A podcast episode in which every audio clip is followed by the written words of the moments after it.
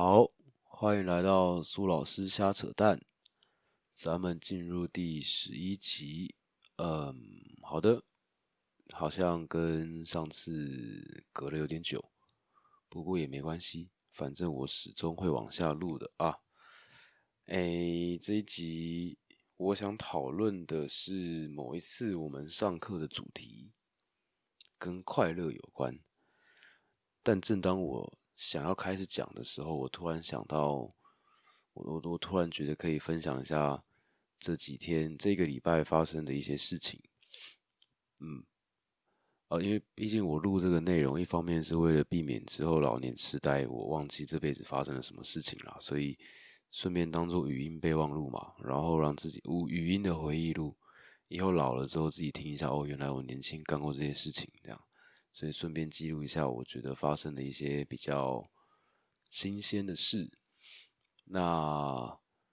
呃，如果有在比较频繁跟我们接触的人，其实会会发现，我们大概今年中开始会比较常提到“人本设计”这个词汇，不管是在教育教育方面呢，还是设计方面，呃。为什么会提到这东西？是因为我一直在在思考我们提供的这些服务内容的共通点。我们在做的教育内容呢，基本上会是不断的思考，今天到底我教的内容，我也不要说教了，其实我我有时候不见得在课堂上教了什么，我只是试图去营造一个我觉得更好的情境跟氛围，让他们可以自主学习。所以你说教什么嘛，倒还好。所以我应该是说，我在思考我们所提供的这个教育环境里面的重要元素的时候呢，我们会很常去思考这些学员的立场，他到底为何出现在这里，跟他出现在这里得到了一些我们所创造的东西、想法、内容、价值观、语言等等的后。那那再来呢？这样对他来说有什么意义？这件事情，我觉得我会很常想，也是因为很常想这东西，所以才会不断的去修正我们课程进行的方式。那对我来说最重要的事情就是，我们课堂上发生的这些情境，有没有让学员学会如何将在这个课堂中体验到的，或是或是学到的东西。可以应用在他未来的生活里面，我觉得这件事比较重要。不然，照我们过往对于教学者的理解，他就是不断的提供知识，所以我们会认为教学者一定学，一定是要一个呃知识的含量很高的角色，并且可以不断的把这些内容灌输给小孩，他才有办法成为一个好老师。但我的我的立场是。今天每一个学员的心态跟状态、心情等等都不一样。如果我只是呃按照我自己的想法跟我的步调在灌输我想灌的东西，坦白讲，可能我真的很认真也很努力，但是最后的结果不见得是他要的，也不是我要的，也不是家长要的。那到底这件事情发生意义为何呢？所以我就得去思考，他们到底要干嘛？他们要什么？所以才会不断的在以他们立场为思考。那其实对我来讲，这件事情它就是，呃，就是人本设计在做的事情。最早大家只是只是听过 UI、U 叉，会觉得那是那种使用者界面，就是跟软体比较相关的，或是你用电脑、用网页啊、用手机 App 等等的，你会觉得好像，呃，那种东西才跟使用者有关。但其实到现在，越来越多人会在意。所有的事情都应该以使用者立场去思考，而不是单纯只提供我们想提供的，而是去去去想他们到底要什么嘛。所以其教育的方思考方向也是这样在思考的。那另一方面，我们在做游戏化设计或活动设计，其实想法也是一样，就是如果我今天办一场婚礼，然后有人找我来说，哎，你帮我办婚礼，正常情况下都找我，好，我找一下婚礼具备的元素。跟流程，那我就确保流程顺畅。呃，音响该有声音有声音，电脑该该有画面有画面，然后灯要按该按，场控什么等等的盯好，然后呃礼金要收好，这样等等的签名要签，然后酒要放好，的之类的，就这种流程上面的一些琐碎的事情，就是要顾嘛，要顾流程嘛。那可是就要再想回来一件事情是，呃，一场大家会觉得很棒的婚礼，跟一场婚礼，它还是有层次上的差别，就是感受。来到现场的，不管是结婚那那两那一对，还是现场的亲友们，所有在现场参与的人的感受，才代表这个活动到底是好还是不好嘛？如果他呃，就是一场照流程的活动，基本上大家来的心态也就是哦，我就是参加了一场婚礼，但你不会不会认定这是一场就是这辈子难忘的婚礼。你可能参加十场婚礼，你觉得哦，婚礼就那样，但总有的机会让你参加到一次婚礼，你觉得哦，这个这个设计设计的设计的人应该是有两把刷子，他应该真的是蛮特别的角色，他才有办法在那么多细节上顾及到。可能是亲友的想感受，或是顾及到呃新人的感受，或是顾及到新人父母的感受，而不是用我们以往的理解，用一些最阳春的方式去把整个东西串起来，单纯只是为了做活动而做活动。他真的在站在参与者立场思考这件事情的，那设计出来的层次就会不一样。所以，我我其实也忘记我之前讲的内容有没有提过，为什么我们后来会开始做设计这件事情。但我猜可能你也没听过，没关系，我一样照讲。最早是因为我们做游戏化教育的内容，因为我们认为教育必须要跟游戏化有点关联，因为游戏化是最有办法激发很多呃你在一般传统课堂上看不到的事情跟行为的。那那一些东西是很关键的，因为一个小孩的状态、想法、价值观都可以在那个过程中有更好的展现。他展现出来之后。你才有机会去做调整，不然有可能他在学校、在家里都不会做出在那个过程中发生的任何的行为。我举例啦，例如暴力倾向，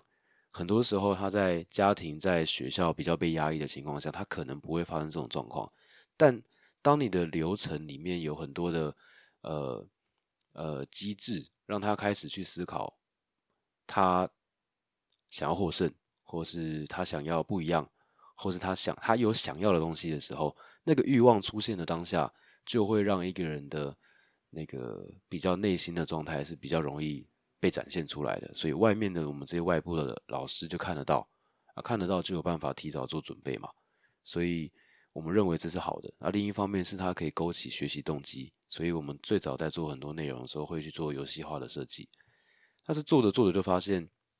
游戏化这件事情其实真的不只是在教育现场可以用，可以可以用的，呃，就可以可以很有意义。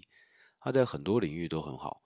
那因为我们做多了之后，自然就会发现，其实，在别的领域如果有这样的需求，我们确实也有一些想法，而且也帮得到他们，所以才后来开始在不同的领域去做一些尝试跟实做嘛，所以才会开始出现后面的各种跟设计相关的一些案件。那也是到了现在呢，我们对外基本上就是讲两件事情，我们就专门做素养相关的教育，还有课程顾问，这是就素养类的。那另外一部分就是我们做游戏化设计跟活动设计，就跟都跟活动设计有关。但对在我们的定义里面，你要找我做活动设计，跟你找我做游戏化活动设计是两个档次的东西。当然，活动设计你说好吗？OK。可是我个人当然比较喜欢做的是游戏化设计，因为对我来说这件事情，我可以想象到的是那个使用者场景的所有人心情是更好的。我觉得这件事情是比较有意义的。那我一方面也认为，随着现在科技的进步，理论上随着我们持续的老化，科技持续的进步，能创造美好的使用者体验的单位，它有它的存在价值在，就是有它的存在价值。那反正就做这两件事情，然后呢，呃，我好像某一集也已经感谢过那个另外一间公司的人，他叫雅轩，就是聚乐邦的雅轩，然后他们做很多实境的议题类游戏嘛。那也是因为他的引荐，然后前阵子有个台湾设计研究院的人有联系我们，然后有提出一个需求。这需求也蛮有趣的。他们提出之前，我其实也没有想过这件事情会跟我们有关联。哎，提出这个这个需求的部门呢，他们正在做跟防灾有关的议题。那原因就是因为从去年开始有各种天灾，然后如果有看新闻的话，可能会常看到什么森林野火蔓延啊，然后哪里又有什么飓风、海啸啊，就这近期天灾变得比较狂一点嘛，就是大家就在吹冷气啊，吹到爆嘛，啊，吹到爆就是天气也爆了，就是很好理解嘛。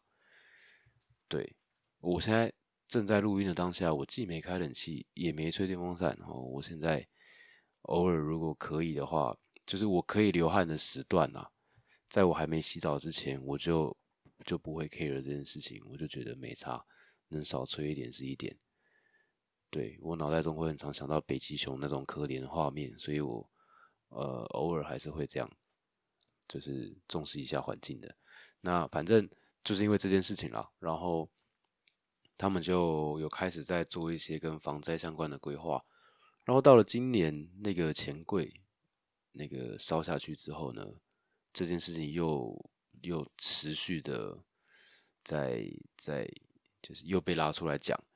反正他们就从去年开始执行这个计划。那这个计划是他们有找了台湾蛮多的设计人参与这件事情，因为他是台湾设计学院、台设计研究院嘛。他们的目的就是想要透过设计力，然后来对社会造成正面的影响。不管是你理解的偏向教育，或是地方创生等等各种东西，他们认为透过设计力是有办法创造出一些正向的改变的。那我也认同这件事情，确实是因为设计它本来就是有办法改变一个人对同一件事的观感的。所以，它也可以提高很多人对某一些目标议题的参与度。我我觉得它是可以做到的，因为设计的目的本来就是这样嘛。设计是可以影响人类行为跟动机的。那那这件事情在这上面就非常合理。那确实很需要帮助这些区域呢。如果有政府资源进去做这件事情，我觉得它蛮好的哦。所以，反正他们就做了防灾这件事情的东西。那他们找了很多的设计人，呃，参与去做教具的开发。好，他们找了很多教设计人做教具开发。那同时也找了一个日本的什么神户创意中心的副所长，就是在日本主要负责推广防灾相关教育的一个人。然后还有还有谁？还有。还有另外一所大学的建筑系教授，还有那个某一个地方的消防局的副局长，就都参与了这件事情。那为什么跟我们有关呢？是因为他们最后在他们十一月十号左右要办一场成果展发表会，然后他们希望，他们希望整体可以更有一个，就更有一个整体感，更有个游戏性，这样，因为他觉得。教具目前太分散，不是太分散。教具目前是独立个体，然后展场也有些其他东西，也是独立个体。那如果来参与的人，好像如果这边玩一玩，那边玩一玩，好像就就不够整体。对他们来说，就是理解为这整体感不够强。所以再加上日本那个顾问的建议，他们觉得需要做一下游戏化的设计，所以才透过雅轩，然后到我们这边，然后请我们去做就是讨论。那反正讨论了一次之后呢，我就提了一些想法吧。因为刚好他们遇到另外一个窘境，就是他们请的都是设计师。那设计师设计教具会有一个很大的问题，就是他可以设计很好看，我真的无法，就是我完全就是诶。后来我们又参加了一次他们比较重要的会议，就是所有的教具设计人都在。我只能说，这些设计人真的不愧是设计人，真的屌。我在现场就觉得哇塞。这些人投影片怎么做这么好看？然后每一个教具我忘记了九个九个教具，哎，八个教具里面大概四个还五个就是顺便设计的 IP，我就觉得哇，设计人真的是想法上就是比较跟我们不一样。他们只要做一件事情，就会把它做的很好看。反正我当时就是看的蛮爽，哦，这个东西蛮可爱的，这个东西蛮好的，反正就是各种看到台面上各种可爱的东西，觉得真的是不错。但是不错归不错，我去那边还是得有一些贡献嘛，就是他们的窘境就是设计师可以把东西设计的很好看，可是教育现场发生的一些混乱状况，他们很不熟悉。那这个混乱的状况呢？现场，因为我看，呃，对，现场没有任何没有任何一个人是在教育现场的，所以他们没有人可以很很明确的知道这个东西在设计上哪里需要做调整，所以我们才过去，那针对他们的内容做一些呃建议，那我觉得这件事蛮好的啦，就是因为我一直都很尊敬。很很很尊敬设计人，因为我觉得设计人是一群很重要的美化市容的角色。我忘记什么时候开始，反正我这大概毕业后一段时间吧，我就一直觉得设计人真的在这世界上很重要。虽然我一直都听到很多人讲说那个设计人怎么样多辛苦啊，很难赚啊，什么什么的，会有很多。我在大学的时候啦，当然我知道现在很多设计很厉害。他自我形象能力也很强嘛，就很能很能接案啊，赚的也很多啊，等等的。但至少我在念书的时候，我很少听到对设计人的好的评价，就不会不会特别觉得好像设计人就很厉害。在大学的时候，但就是因为毕业开始看到外面的很多很丑的地方，就会觉得天哪，设计人真的太重要了。如果没有设计人存在于这个世界上的话，这个世界真的是只剩大自然好看的的感的感觉啊。所以我一直都觉得设计人很重要，也很好。所以当下你说我我的角色，我就尊重了。我是觉得他们真的蛮厉害，而且都不容易。因为这种创意类的东西，它创意类的东西如果搭上了时间限制，我觉得它真的是一个蛮煎熬的事情。就如果你说我产一篇文章，给我一个时间限制，这个难度是有，但还好。他们今天是要从无到有的创作一个图像，或者一个概念，或者一整套逻辑，或是我不知道，反正我觉得很难，不容易，所以就一直都很尊重这些人嘛。所以当下如果我自己有一些贡献，我觉得也蛮好的。反正还是希望这活动最后他们办的可以很顺利，然后可以真的让来的，因为他们活动当天是要让很多的小孩来到现场。然后透过这东西，真的理解发生灾害的当下，他们该怎么样做事情。我我坦白讲，我如果你跟我一样是八十年是上下的，应该对防灾的概念都有点弱。如果你很强，应该是你有其他的原因自己接触到，都不会是因为学校教育。我只记得我们在我在求学阶段的时候，每一次什么防灾演习，我。根本就觉得那是一个废物，我啦，我我我个人跟其他人无关，哈，就我就记得只是干嘛，好像哎那个那个广播现在防灾演习怎样怎样怎样怎样，然后我们就要桌子底下待着，就这样，但我们没有被认真的，我们没有被引导去认真看待这件事情发生当下可能真的会出事这件事情，是真的没有的。然后我们就玩乐中度过，然后好烦哦，这时候不能出去教室这样，然后就有坏学生就还是出去，可恶，坏学生真爽，可以出去之类的，就不会认真看待这个。然后好像在其他时候防灾演习就顶多不要走出门，然后社区叫一叫。就我记得有做过这些事情，但我完全没有印象到底我在这个过程中被教会了什么跟防灾相关的事情，就是灾害来的时候到底我该做怎样的选择。或是你现在扪心自问，如果说你现在真的正在钱柜 KTV 里面的八楼唱歌，然后你摸门把，发现是烫的，这个时候要干嘛？哎，很难呢。而且我在现场听那个教授在在提一些游戏修正的一些想法，他就讲很重，他讲一个重点，他说，呃，防灾类教具的东西当然要做的有趣一点、好玩一点，他觉得也很好，但不管怎么样。第一件事情绝对要求正确性。他说：“因为这是跟生命相关的教育，所以不能因为好玩去让一些不正确的讯息在过程中被传出去。”他说防灾的观念可以传得慢，但一定要传得对。这件事我觉得蛮重要的，因为我当下在他讲这件事之前，我确实原本的角色跟立场并没有把这件事放的那么重。嗯，应该说，我当然也不会要他们去改，说这个东西不重要，你改一下，反正小孩哪记得。我当然也不会提这种建议，只是就是，呃，他再次强调这件事情，我觉得对我来说也好，就是对我来说就多记一件事情嘛。确实，防灾这件事情，他很多时候在我们这一辈的心中好像。被弱化的很严重，所以能参与这件事情有一点点、一点点贡献，我觉得是不错，真的是一点点，因为真的累的是那些设计人，他们一定为了这种总评那个熬夜熬到死，所以我真的还好，我们就只是早起去说说话而已，所以问题不大。那反正我只是讲说，我回想我过去所参与过的，好像真的都没有很理解，或者是你说说哦。有一个我顺便提一下，这可能是我录到现在第十一集里面最重要的一个知识点了。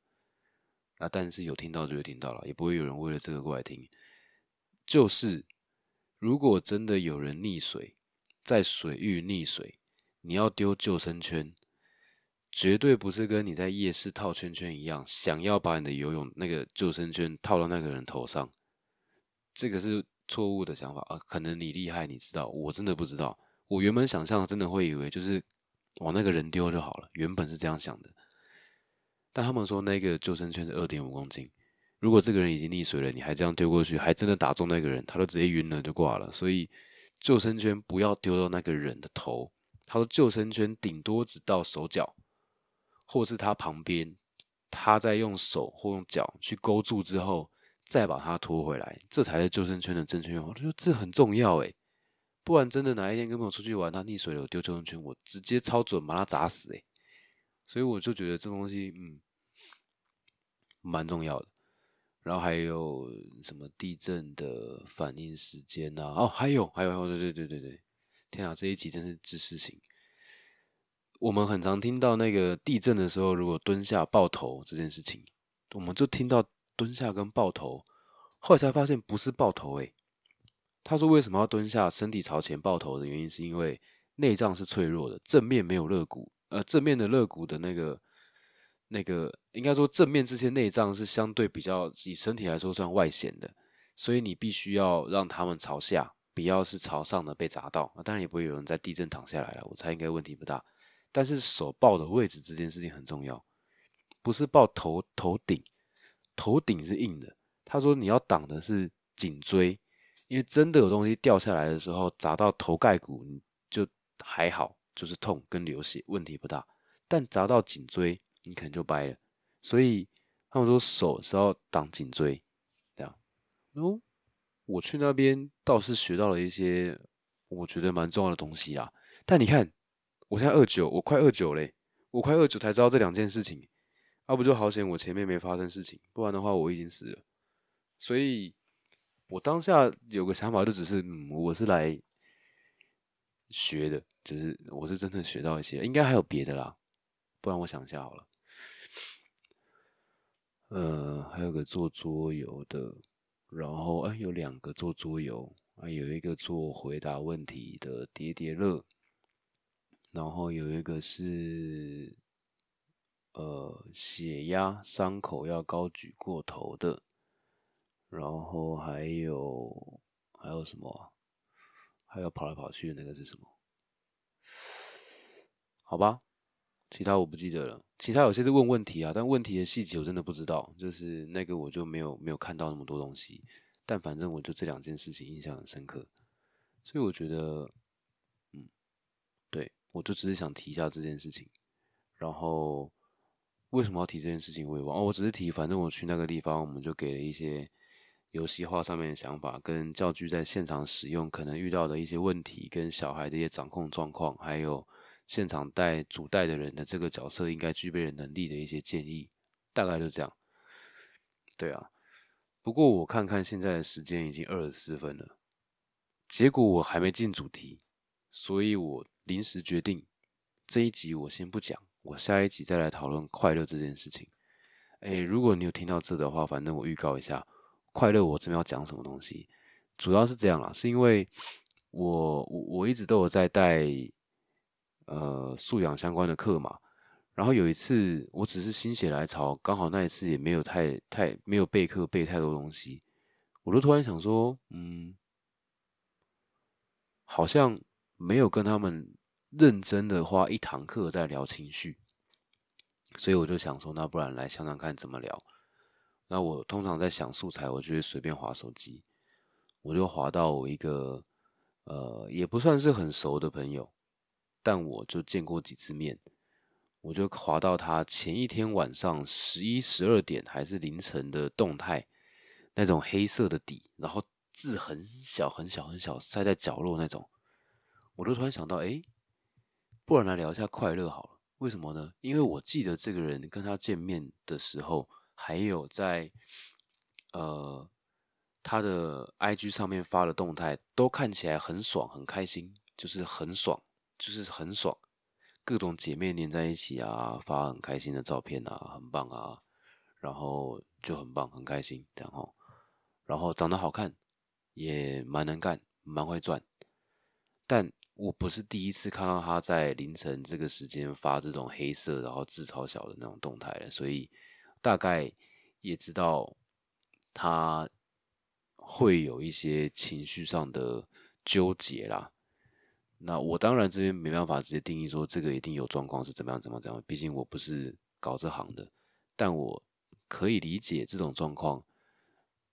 其实很多人，所以我那时候想，不然就来跟我们聊一下快乐好了。你看到的快乐是不是真的快乐这件事情，跟你如何真的成为快乐的人，所以那天就开始聊了，一聊跟他们上课就三三个小时就过了。我上课总共也就三个小时，结果那一堂课在聊快乐，没有下课。没有休息，从头到尾都在讨论，这样，所以我觉得这一堂课蛮值得拿出来讨论一下的。如果有兴趣的话，就记得听下一集啦。